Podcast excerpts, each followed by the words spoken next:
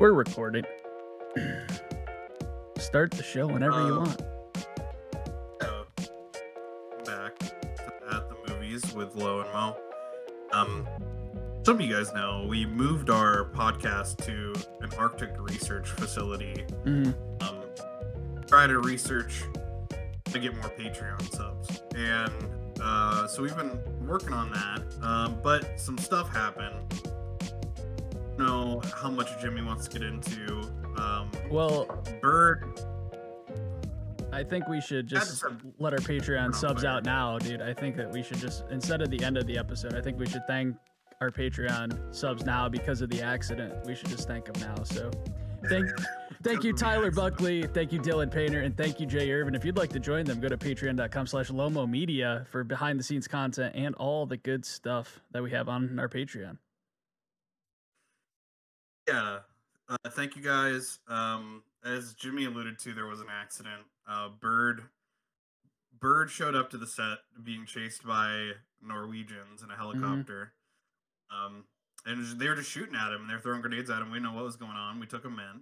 Uh, just a normal-looking bird man to mm-hmm. us, the bird we know and love. But yep. he was not the bird that we know and love. Nope, uh, not at we all. had to retrieve the flamethrower. And now, Jimmy and I are the last two uh, remaining on the Arctic base, and we don't know if one or the other is the thing. So we brought on um, the uh, Arctic The Thing expert, Ryan Kinney, to, to talk about John Carpenter's The Thing with us today, and to determine whether either of us is the human or, or the thing by the end of the episode. Um, boys. What's up, man? Welcome. Welcome. Good to have you. Welcome, welcome, welcome. Okay. So we're getting the I'm getting the rust off a little bit. It's been a, it's been a little while since we recorded the podcast. Um I want to talk to Brian a little bit. We're recording this on the the spookiest of holidays. Um Hanukkah. Halloween. And I want to know uh what Uh, Brian, before we even get into the thing, I want to know, like, uh, what are your favorite horror movies, and what is like, what what are the what are the best ones to watch on Halloween, in your opinion? Hmm. Um, well, The Thing is actually probably my favorite. Um, it's it's either The Thing or the first Alien movie, I would say. Um, but for watching on Halloween, I mean, I usually like just the regular Halloween, but um, um.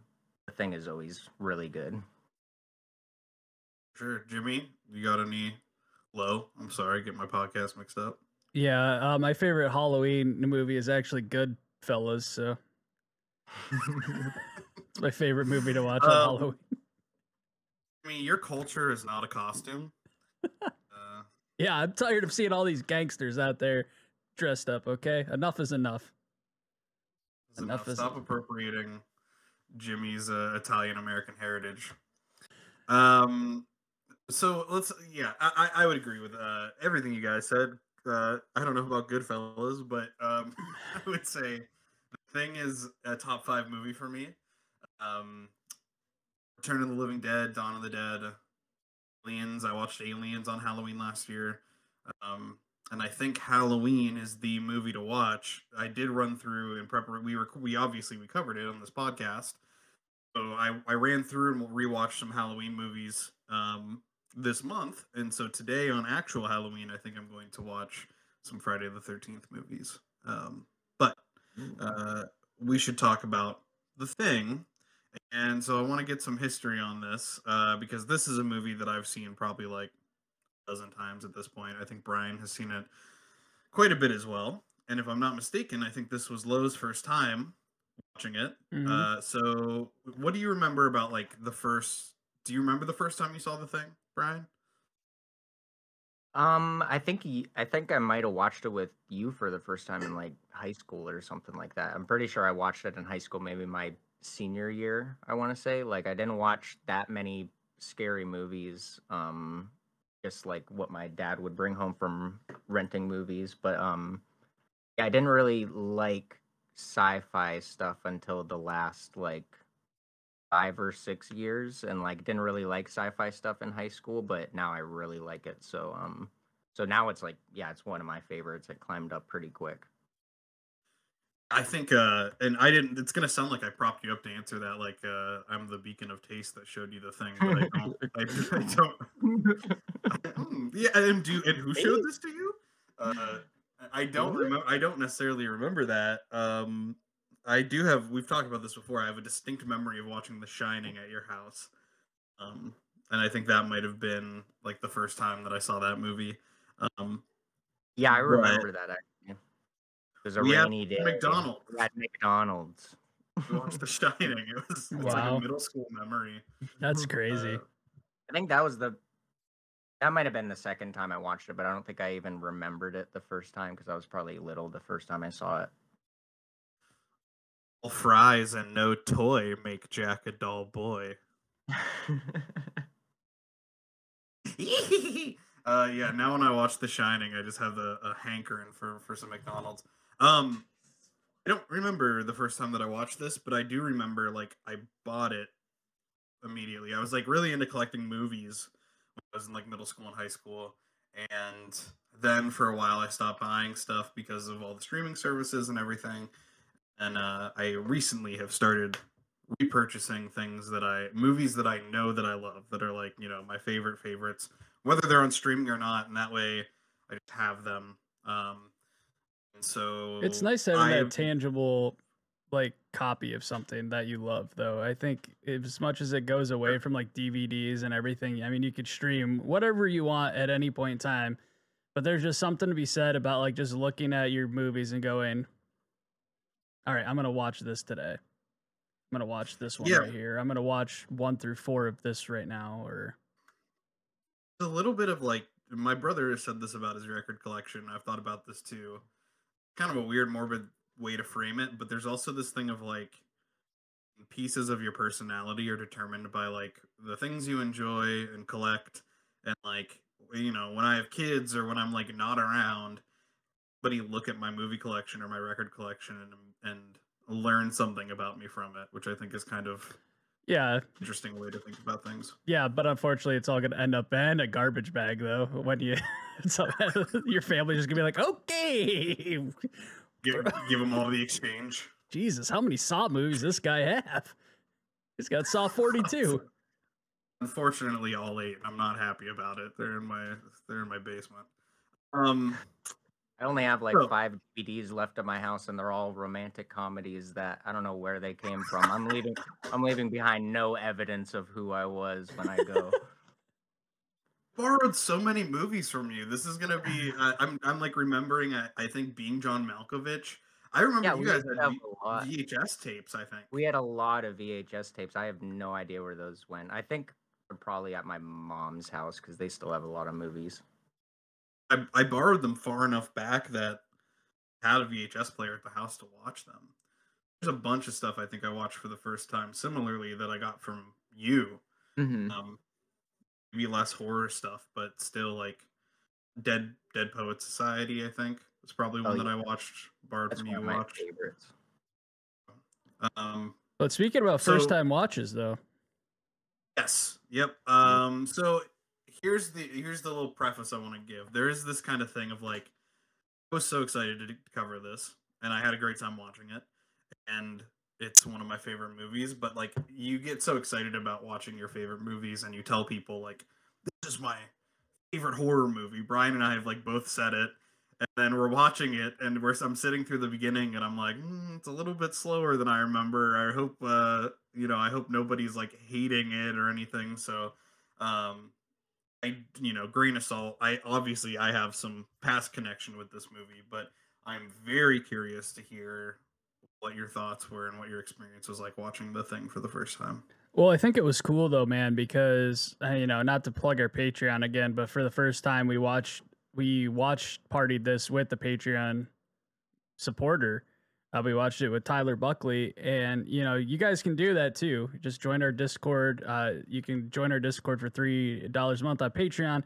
That's not just the entry fee for the Discord. That's a whole bunch of other content that you don't see on YouTube or, you know, streaming or anything like that. But it was fun. You know, we all synced up. We, you know, there was four of us watching it together, and that in itself was a really good experience. even though I th thought that this movie was a terribly, no, it was exciting. It was good. It was a good one. I just wanted Aaron to freak out a little bit there, but um, I thought it was really no, good. No, I wouldn't. It is um, more of an exercise in like tension and mystery than I remember. Like obviously yeah. the mystery of who's the thing. Uh, but I will say like, I, I don't remember the thing. So there, you know, two pivotal scenes uh, where the thing shows up. The one where they're doing C P R on the guy and his hands go through his chest and then he turns into the thing. Mm-hmm. And then the bloodletting scene. Uh, I don't remember those. Those are like within ten minutes of each other, and they're like at the end of the movie. You didn't uh, remember that, that those? Was, that's Aaron's. Aaron freaked out about the bloodletting scene more than any other scene. I will be honest with you, though. I don't jump at movies at all. Like I can't even tell you the last movie I jumped. But when they, but when Kurt Russell put that needle in that blood sample and that thing popped out, I jumped oh, yeah. in my chair. I was like, I jumped back. I was like, wow, I haven't had a jump scare happen to me in a long time, and it happened. It I freaked me out. They did that well. Yeah, I, I think, think that's that really my, well. I think that's my favorite scene in the movie, um, and I think that's like one of my favorite scenes of all, like movie scenes of all time. I think it's like perfect tension, you know, uh, tension building. Mm-hmm. Um, so.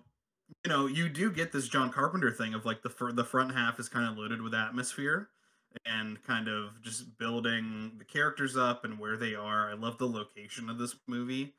Um, the so Tyler was talking about this in the chat. We were we were talking about it, but like when you're inside the facility, it's all so claustrophobic and narrow, and they're like following people down hallways. But then when they go outside, it's this vast openness, and there's like nothing, you know, around. Um, so you get kind of this, you know, contrast between the two. I think neither one of them are preferable. It helps. And neither one are, are, are environments you want to be in when you're being chased by a, a creature. Uh, you look like a dang creature. No, but I think it really helps though when you start having these like uh, these claustrophobic scenes, these hall like these hallways, and all of that equipment that's in uh, those rooms, and then we see our cast just kind of like confined to these quarters almost, and just seeing how the paranoia of that sets in, and then to open it up to see how like desolate everything is. Like there's nobody coming to help them. And you just kind of get that, right. like, this is it for anybody. It doesn't matter. Like this is it no matter how it turns out. So it was really well, it was really well done as far as the way it was shot. Yeah, I can definitely, um, whenever it first started, um, when we first started watching it, and like, I think the very first shot is just like the helicopter coming from like a speck and then getting bigger.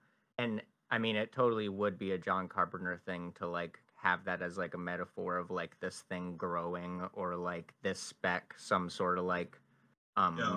partic particle of the thing that's like getting closer and closer, or showing like the insignificance of people in this super wide open Antarctica. Like um it's in Antarctica, right? Yeah, I don't. I don't know if it's. I, I just know it's like an Arctic research facility. I don't know if they ever really say, but um, but I don't know if that's just me reading into it too much, or that's like a John Carpenter thing to be like your specs in this place, and like this alien right. from outer space came and like chose this tiny little planet. Does yeah, I think that's a great observation. Sorry, Jimmy. Oh, no, uh, you're good. I was just gonna say that's a great observation, and I actually just remembered that's like. Second shot of the movie. The first movie is the ship uh, heading towards Earth, and even that could be uh, like like a single cell of the thing. You know, later on the computer, you see like a single imposter cell start to take over all these other cells, mm-hmm. and just the idea of all it takes is this one thing to, to hit the Earth, and then suddenly it's you know uh, one by one. Mm-hmm. Yeah, it kind of reminded me of, like, the simulation on the screen where, like, there's the little helicopter chasing the dog and, like, going towards each other until they, like, you know, they start separating off and infecting each other. I don't know. Yeah, I don't know if that's just me reading it in or reading into it too much, or if that's, like, an intentional connection. I think Antarctica. I think you're able to interpret this movie however you want. I think I don't think there's any like right or wrong reasons for like the way that you feel or certain scenes, the way that you think that you should perceive them. But the one main point that I want to point point out is this film is almost forty years old. almost. Like, it's coming up next year. It'll be forty years old. Does anybody else agree uh, with this, that like this movie and the way it was shot and the practical effects would be successful today? Like these, uh, like these, like these practical effects like are so well done that I think they could even stand the test of time today. Like just not being like C G I'd and stuff like that. They were so well done and so believable that I think even if this take away like the, you know, the look, like the eighties look of the film, but put like those effects and that cinema and that cinematography to now, I think it would still be a successful film. I agree. I, I think it depends too. Like, um, I mean, the way that it's being, you were to translate that to today, uh, it would also, you could do it seriously, or you could do it as an homage to the eighties, because that's a big thing right now, is like people putting out movies like The Void or whatever that are like an homage to Carpenter or whoever, and they use practical effects, and people love that. Uh, so you could do it two different ways too. You could, you know, serve it seriously, or you could serve it kind of as, as like an ironic homage. Um, I think it's, yeah, the, the effects are gruesome. Uh, and it's interesting you say that, because they, they did a prequel remake in two thousand eleven. Um, a movie that I actually enjoy. I think for, for a remake, it's, it's actually solid. Um, and it's on H B O Max, I think, right now. It's about the Norwegian team that's there before them. It's interesting you talk about the C G I and the practical effects, because what I will say is it's a movie that I enjoy every time I watch it, but I don't remember anything about it. Almost the instant it's over, it kind of just like leaves my mind. Mm. And I think part of that, like I never forget what the effects look like in this movie. There's like, there's the spider head, and there's like the Venus flytrap guy, and there's all this like, you know, really truly scary stuff. And that's the one thing I'll say about the prequel remake, is they used digital effects for most, if not all of it. And I don't remember anything. Sometimes, um, man, that just proves that like pract like, and it depends. Like there's certain times where it calls for practical effects versus like C G I or visual effects. But like, it just proves that like sometimes, at least for me, that the practical effects in films are a little bit more memorable, because you have that added like, how did you do that? Like, how did you just pull that off? I think it gives you that little added mystery element that's so needed when you watch films. Yeah, it always um, like, gets me excited to see practical effects in movies, especially nowadays, because I always just picture the people like in the effects studio just being like, oh, people are gonna hate this, people are gonna like freak out when they see this. Like, mm-hmm. Instead of somebody just like programming something, I mean, I know that's super technical too, but I just love thinking about the people like in the art studio be like, what do you think of this? Like, just showing the directors and then just being like, oh, I hate it. I would say too, it's like, yeah, like thinking about the process is so cool, because you know, just creature effects are one thing, but then you think about, okay, they have this dog on screen, and at some point they must have cut it perfectly so that they had like the model or whatever they were using exactly in the dog's place, and then they have its head like peel back, and there's like a dog skull. It's just, yeah, uh, thinking about ev everything that has to go into that to make it work on camera is is so cool. You yeah. Know? Um, think what I I think what I've never really completely thought about until now, and you know, um, benefits of I guess having a podcast and, and talking about this stuff like long form, that this could be not a horror movie. Uh, it's it's like a whodunit mystery, you know, kind of almost like a it could be like a it could almost be like a murder mystery film, and then you have John Carpenter just kind of drapes this like sci-fi horror thing over it, um and that's why the movie works so well, is that it's it, the movie itself actually doesn't hinge on it being like over the top or gruesome or like terrifying to look at. I mean, the characters are the performances are great, the characters, you spend enough time with them that you they are realistic, the way they react in situations as they become like increasingly paranoid is is very realistic, I think too. Um so like you need those those foundational components to work before you can add like the stuff on top, and then the stuff on top works too. So you you get your desserts and you get to eat it too, is kind of I think why this movie works so well. You know, I think it's crazy. We talk about the cinematography a lot, but uh Dean Cundey uh, went on to do a lot of John Carpenter's films, but like has a long list of like very successful films. So like, that's amazing to see. Like I was wondering, I always like to see who uh, the cinematographer is when we do these director series too, to see if they kind of stuck around. Uh, and we'll be seeing them. We'll be seeing them again. So that's cool. Um, uh, let's talk about the real star of the movie for a second. The music, famously done by uh, Randy Newman. Um, can you, Brian? Can you give us a little bit of you got you got a thing in me? In Randy Newman. You got a thing in me. Well, e, yeah, he he he. You got a thing in me. How's that? That's very good. That's exactly what I wanted. Yeah. Out in the Arctic, oh, you got it inside. Got a thing in me. Um, it was we we love Randy Newman here. This is a Newman uh, Randy Newman podcast. Pro Newman. Uh, Pro Newman. This is a uh, Ennio Morricone, uh, famous for his westerns. Um, and uh, I, you know, clearly John Carpenter doing music for Halloween and for a lot of his movies is kind of like um, a core component to, to a lot of his films. But I think the score here will always remember, uh, even having, that's crazy, like even having the, when I had the D V D as a kid, having the main menu on, they just had this like plinking, screeching, like, ping. It was like, like almost like a, no, it was like, it sounded almost like the Twilight Zone, but more like unsettling and, and almost like it didn't have melody. It was just like, bing, bing, bing, bing, bing, bing, bing. And it like, it was, you know, so scary and it added to the atmosphere and it made me want to watch the movie. Um, I think the music here is awesome. I think I'll really, it's, this is just one of those movies where it's like all of the components just come together. They all work, you know, perfectly for, for what the movie's going for.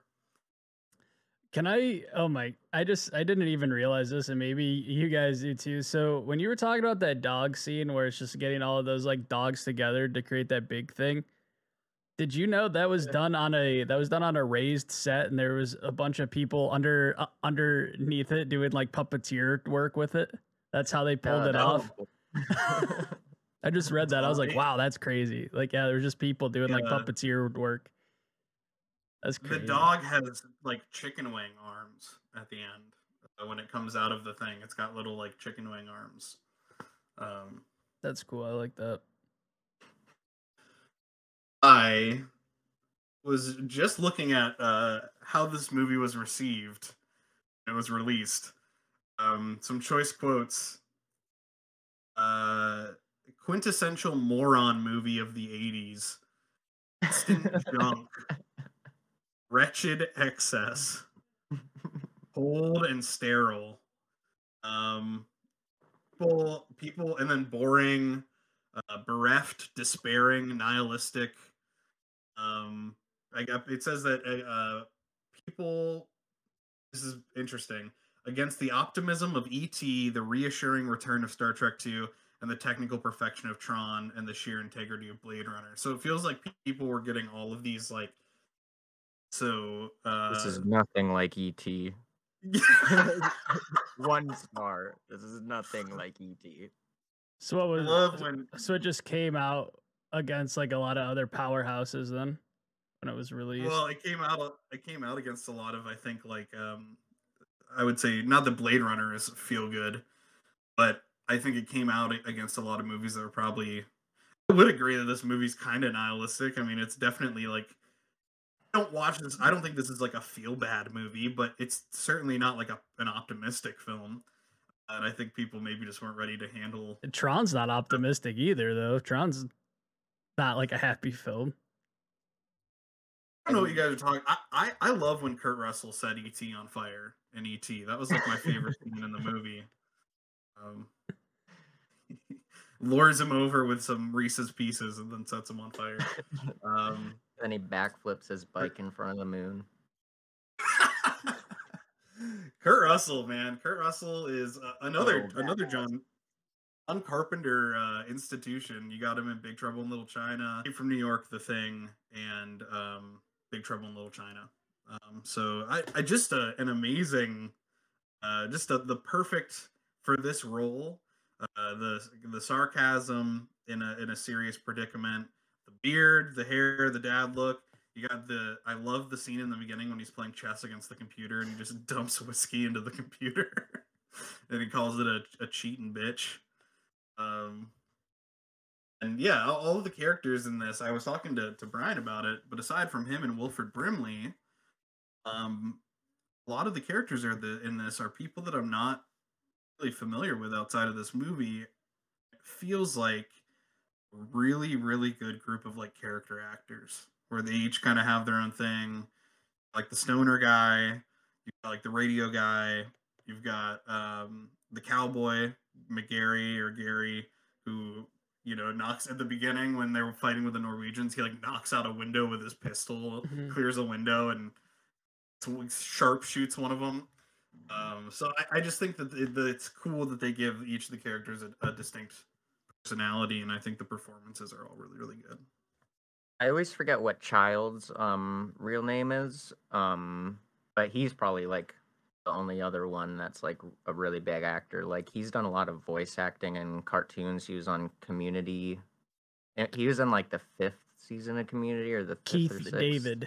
Keith David. Keith David. Mm-hmm. And he was, like, the voice of the original Spawn cartoon. So he's, like, been in some horror stuff also. Yeah, he's got a long list of credits. He does, like, the cat on Coraline, I'm pretty sure. Okay. Got, like, that really deepy, bassy voice. Deepy. Just a deepy. Some interesting uh, potential casting for the role of MacReady. Um, Christopher Walken, Jeff Bridges, Nick Nolte, Tom Atkins. Christopher Walken would have been insane. There's a Morocco with a flamethrower, just like yeah. I know it's too corny to do a Walken impression these days, but to, but to think of him being like, yeah, I know one of it's you. It's the thing. It's not what you appear to be. Oh man, uh, Chris Christopherson was considered for a while. He'd be good in this role. I could see that. Uh, Fred Ward, uh, which would be interesting. Oh wait, I'm thinking Fred Willard. Um. They should cast Fred Willard in this. Come on, guys. Chill out. um, Fred Willard was in... Oh, no, we were watching... We were watching I Think You Should Leave stuff. He was in that. He was playing the organ guy. Yeah, making like the... This one's a little bit morbid. Mm-hmm. He's like honking the horn and smashing plates. Um, yeah, so... Uh, Brian wanted to talk a little bit about the fan theories. Um, and there are, you know, so the film ends, obviously, and this is also why we're here, because ironically the same thing happened to Lo and I, and we need your expertise to determine whether one of us is in fact the thing or, or what's going on here. But um, the film ends, and um, you doing something over there with your eyes and your mouth? A little bit of human stuff. Just doing human stuff. Um, so the film ends, and it's just MacReady and Childs, uh, and left in the Arctic, and they're trying to. They've blown up the Thing ship, uh, and they're trying to determine whether or not one of them is the Thing, or, or if they are both human, or if they are both in fact Thing. Which is a question I had during the movie. I told Brian, uh, I don't know if you know that you are the Thing, so it takes you over. Um, like if you know they do they do burn the one guy, puffy puffy vest man, who goes outside and his hands are all stretchy. Um, they set him on fire. He's running away, so he clearly is like trying to get away from them. But do you know that you're the Thing when it takes you over? No. Mm. No. I don't know. nobody, nobody knows. Nobody knows. Yeah, that's um, a yeah. That one's a tricky one. I don't know if they've ever addressed that. If you know if you're the Thing or not, like if you could add, even possibly tell, because I mean, well, you wouldn't know because you're not yourself anymore, I guess. Anyway. Well, I mean, they do. So whoever is the Thing does do Thing things. Wilford Brimley, when he's by himself, like digs a tunnel, mm-hmm. you know, and and then starts building a little spaceship. So you know you have to have some kind, some level of awareness that you are not who you are. And, and you know how he says, "Keep an eye on," um, who is it? I forget. He says, "Keep an eye Kirk. on," um, what was it? Kirk. Um. Like, did he say that just, like, out of, like, just because he was the thing at the time and he was just trying to get blame off of him? Or do you think it was because his personality was still in him and he actually was, like, replicating his personality to literally tell him to be careful and, like, watch people? That point in the movie, I think that he is still human. The reason I think that is because when they come back, he has fixtured a, a noose. And I don't think the alien would, would have any purpose to kill itself or to act like it's going to kill itself. I mean, I guess maybe it was trying to get some kind of, like, empathy and get let out. Um, for whatever reason, I think Wilford Brimley is human until somebody visits him later in the film, I think. And, and yeah, I had a feeling you know. somebody, like, brought him food or something. That's, that was, like, just, like, a small, like, I mean, yeah. not even a, not even a theory, just like a second thought that I had during the movie when he had a bunch of cans of food and like the whiskey and stuff. Did somebody infect the infect his food or something? Uh, they and they mentioned that too. That's that's. There's a couple things in this. The other thing that we talked about was, um, you know, until recently I didn't notice that uh, the for I don't know how this went over my head. The listeners are going to judge, but uh, the missing tag on the clothes. Like, somehow that yeah. plot point totally went over my head until, like, the time I watched it before this, uh, where he where he they find the clothes and the tag's ripped off.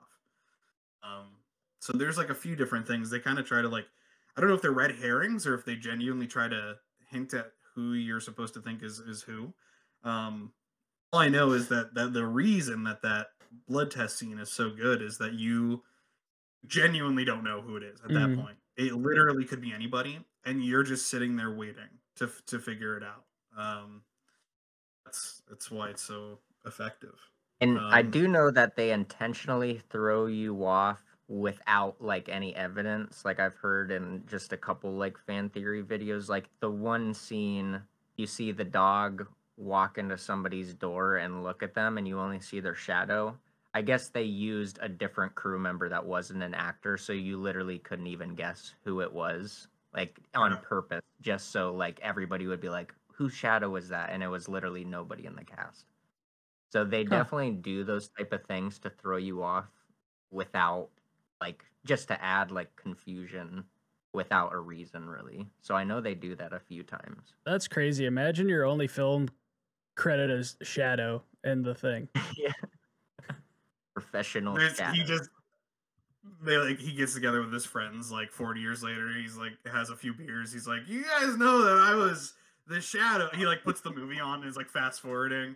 They're like, ah, oh, Jesus Christ, not bad. He's Wait like, right, yeah, he pauses it. Right there. Did you guys see it? He rewinds it a bunch of times. He's like, what if there was a guy, what if that was his only role, but he did it in multiple movies? Yeah, he just plays he shadows. Like, he's the shadow man. His whole filmography of playing shadows in movies. He's like, I was the best in the business for a long time. They call me the shadow over Hollywood. I think it's cool, too, that this film, I just learned, is filmed annually every year at one of our uh, stations in, An in Antarctica. So I think that's kind of cool and also creepy that they're, they're like, every year we're going to watch what could happen to you. It's like a training video. Yeah. Um, it's about the end, because Brian mentioned it earlier. Uh, there was a link that I shared with you guys, and I'm not sure who had a chance to look at it or not, but there's there were three basic theories, most of them pointing to Childs being the thing. Um, I don't know if any of them are... We know for sure one of them has been debunked. And that one is... Uh, a theory was going around for a long time saying that at the end of the movie, you can't see his breath. He's in the cold. That was how you could tell. This has been debunked because you can, in fact, see his breath in the movie, uh, which is funny because I, I like that somebody, it's just like a blatant lie. Somebody was like, you can't, like, it sounds like some kid at school would be like, have you guys seen The Thing? At the end, you can't see his breath. And then you, like, watch the movie and you're like, it's right there.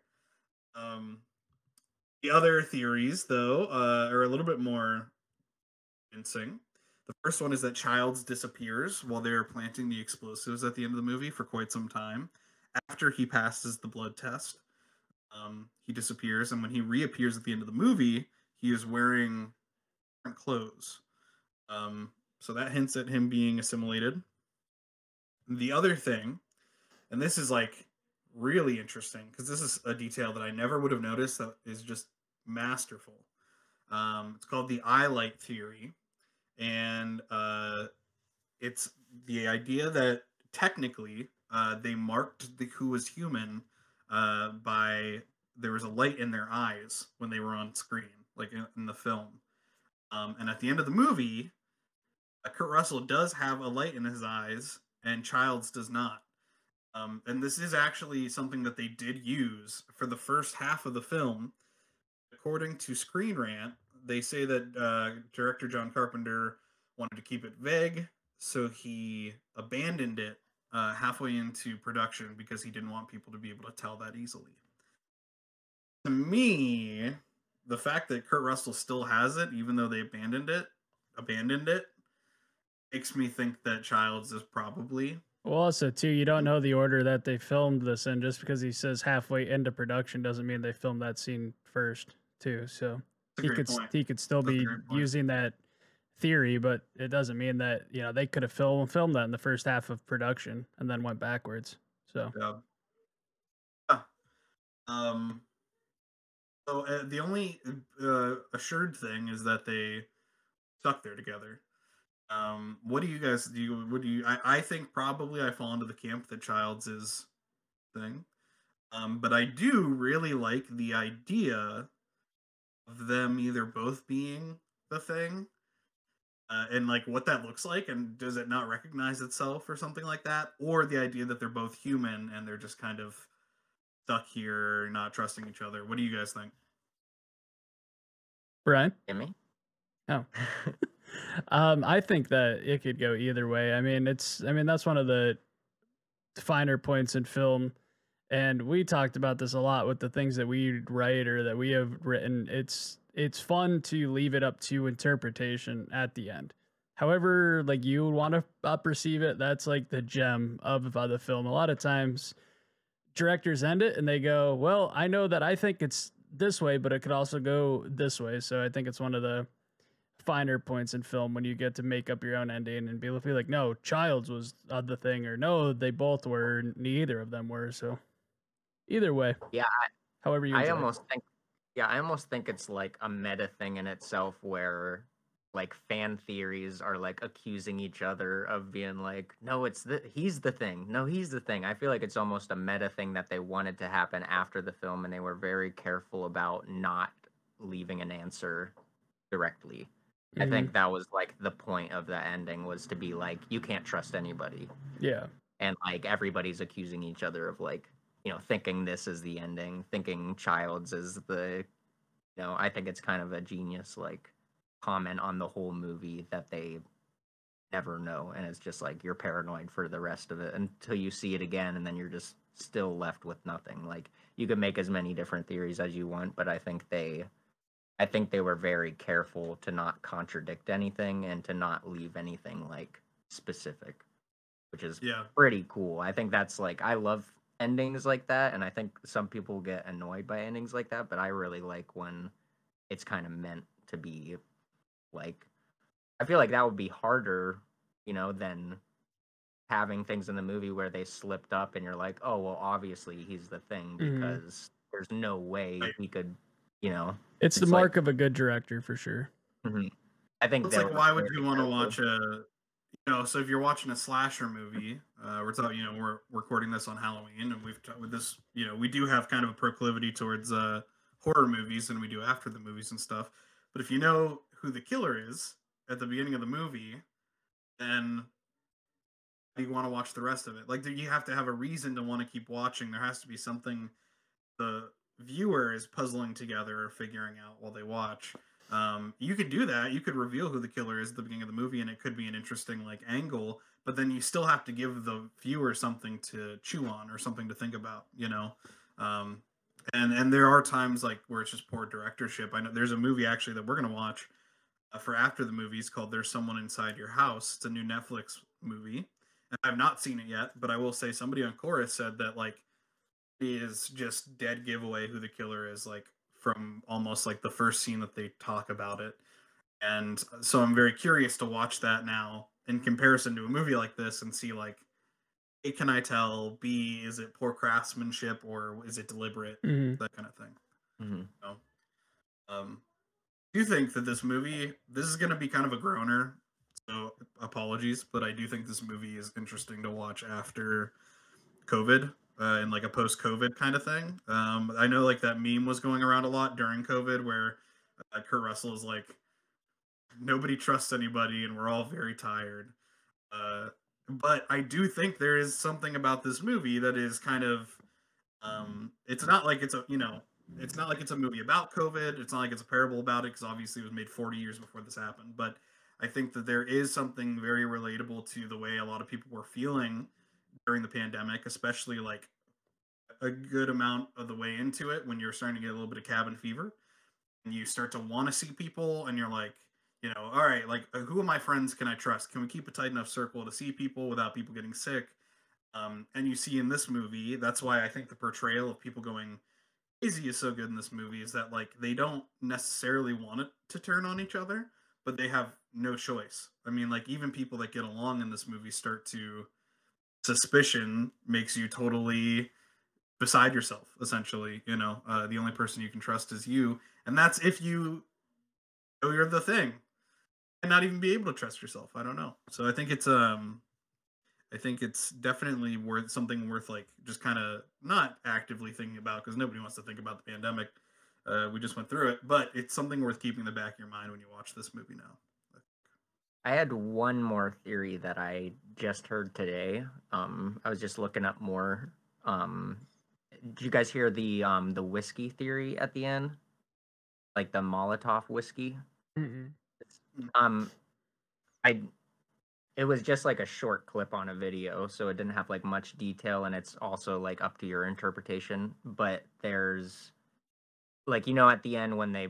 all of the Molotovs like stuffed in their coats and they're going around just bombing the whole place. And then they keep, they have like a couple left at the end and the giant thing bursts through the floorboards and takes out all the Molotovs. So they don't, it seems like they don't have any Molotovs left. And then I guess at the end when he um, finally blows up the thing, the whole camp explodes. I guess there's a shot where his little outpost, um, the second cabin where they were keeping, um, what's Um, the doctor guy. Um, uh, Wilford Brimley. Yeah, Wil Wilford Brimley. Wilford Brimley. Um, where he was kept, it wasn't blown up for a while, and then later it's on fire. So there was like a theory that he went and got more whiskey or like more Molotovs, made some Molotovs, and he hands him a gasoline um, filled whiskey bottle. And then he sips it, and then he laughs at him, because I think he knows he's the thing. That was, like, a theory that I heard that was pretty juicy. But it's kind of, like, there's not really much to go off of, but, like, people were thinking, like, other than the breath, because, yeah, you can see his breath a little bit. Um, yeah, he hands him gasoline, and he drinks it, and he couldn't tell that it was gasoline, and he's like, and, like, laughs, like, oh, well, I'm gonna die. I'm gonna die right now. Um, I'll tell you what, the theory that I base my thoughts on are at the end of the movie. I don't know if you guys caught this or not, because it was pretty quick. Um, Childs does lean in to, to Kurt Russell, and he whispers the thing. And Kurt Russell's like, what? And he says, I'm the thing. And Kurt Russell says, oh, thank you for telling me. And I'm not going to kill you now because of your honesty. And uh, that line, the just those four lines of dialogue are the things that made me think that Child's was the thing at the end of the movie. I always forget that part. Yeah, it is kind of laid right out there. For you. You'll blink, you blink and you miss it. You know, mm-hmm. close your ears for a mm-hmm. second and you'll miss it. But I mean, he um, says the thing, I think, twelve times, and he just keeps yes. saying, "What? Well, it's loud out here. Sorry, I just blew up this camp. What was that? The thing." I the speak thing. louder, and then he is yelling at him. He's he's like, I, "The thing is me. I am the thing." What? Uh, well, boys, what? I hate to be that guy, um, but we gotta start wrapping this baby up. All right. All right. Uh, so the thing that we brought you on here initially for, um, can you look at us and just tell if one of us is, if one or both of us is the the creature? Um, does one of us look like a dang creature, or are we human? What's going on here uh, in your expertise, Brian? Hmm.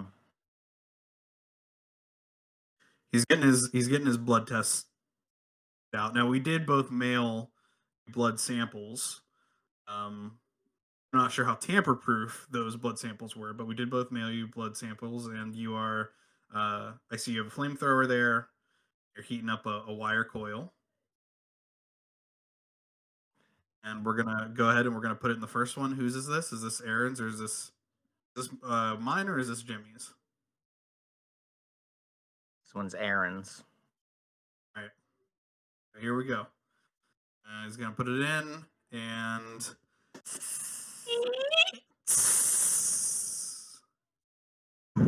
okay, looks like I'm good. Um, Jimmy, you look like you're sweating over there, bud. You doing? You all right?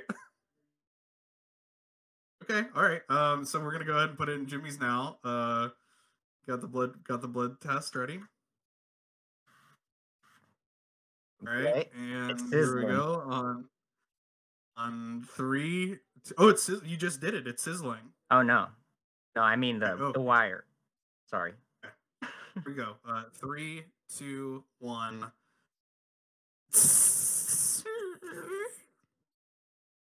Hmm. Wait. You guys hear that? I'm the thing. Brian, do you have anything that you'd like to plug? Because I'm going to end this because it's gone on too far. No, I'm just... I'm just... Uh... Thanks for having me on. This was fun. Anytime, my friend. Anytime, my friend. Just let everyone know. Just let everyone know we went over our Patreon earlier, but patreon.com slash Lomo Media. If you'd like to support us uh, directly, three, five, and ten dollar tiers available, all with different things. Each lets you into the Discord, and then join us this Thursday uh, for After the Movies, where we talk about the most anticipated film of twenty twenty-one, Dune. So make sure that you stay tuned for this Thursday for After the Movies, where we'll be talking about Dune. Aaron, any final words, my friend? Oh, did you say next week, uh, Doctor Strangelove? I did not do next week, no. Okay, so next week, Doctor Strangelove. Um, we'll get back to you about what, what's on After the Movies. The V H S ninety-four. Said, V H S ninety-four. Uh, yeah, so uh, Doctor Strangelove and V H S ninety-four, two movies that could not be more different.